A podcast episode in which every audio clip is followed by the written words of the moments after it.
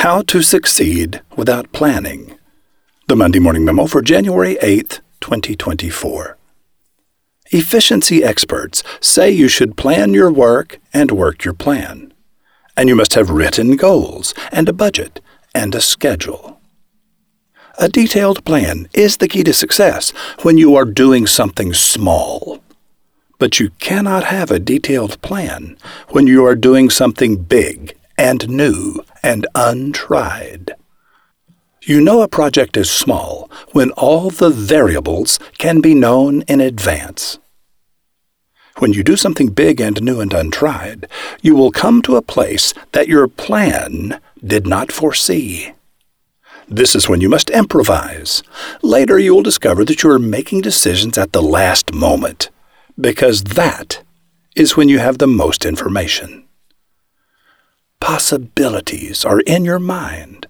Reality is at your fingertips. So get started, move, take action, do something. Clarity, commitment, and continual improvement are what you need most when doing something big and new and untried.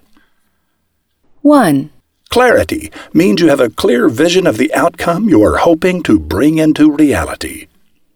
2. When you have clarity, you always know what to do next. 3. Commitment means that quitting will never occur to you. 4. When you have commitment, you find a solution to every obstacle. 5. Continual improvement means that you touch your project every day without fail. 6. Touching your project every day and moving it forward a little unleashes the power of exponential little bits, the energy that spins your flywheel. 7. A thousand tiny touches don't add up, they multiply. Two becomes four, four becomes eight, eight becomes sixteen, and 28 cycles later, you have exceeded one billion. 8. The only things you cannot know in advance are A. how long is it going to take? B. How much is it going to cost?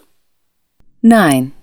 If you insist on knowing those answers in advance, these are the answers. A. It will take as long as it takes. B. It will cost what it costs. 10. If you insist that I give you answers with more details, you either lack commitment or you believe I can see the future. 11. I cannot see the future. 12. The only hard part is step number one. You must have a clear vision of the outcome you are hoping to bring into reality. You will notice I have given you a 12 step program. This is because doing things that are big, new, and untried is highly addictive.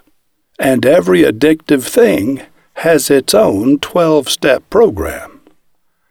Do not confuse it with a plan. Roy H. Williams.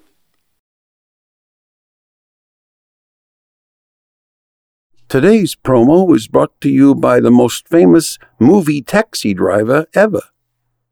Charlie Munger was the billionaire businessman who built Berkshire Hathaway side by side with Warren Buffett.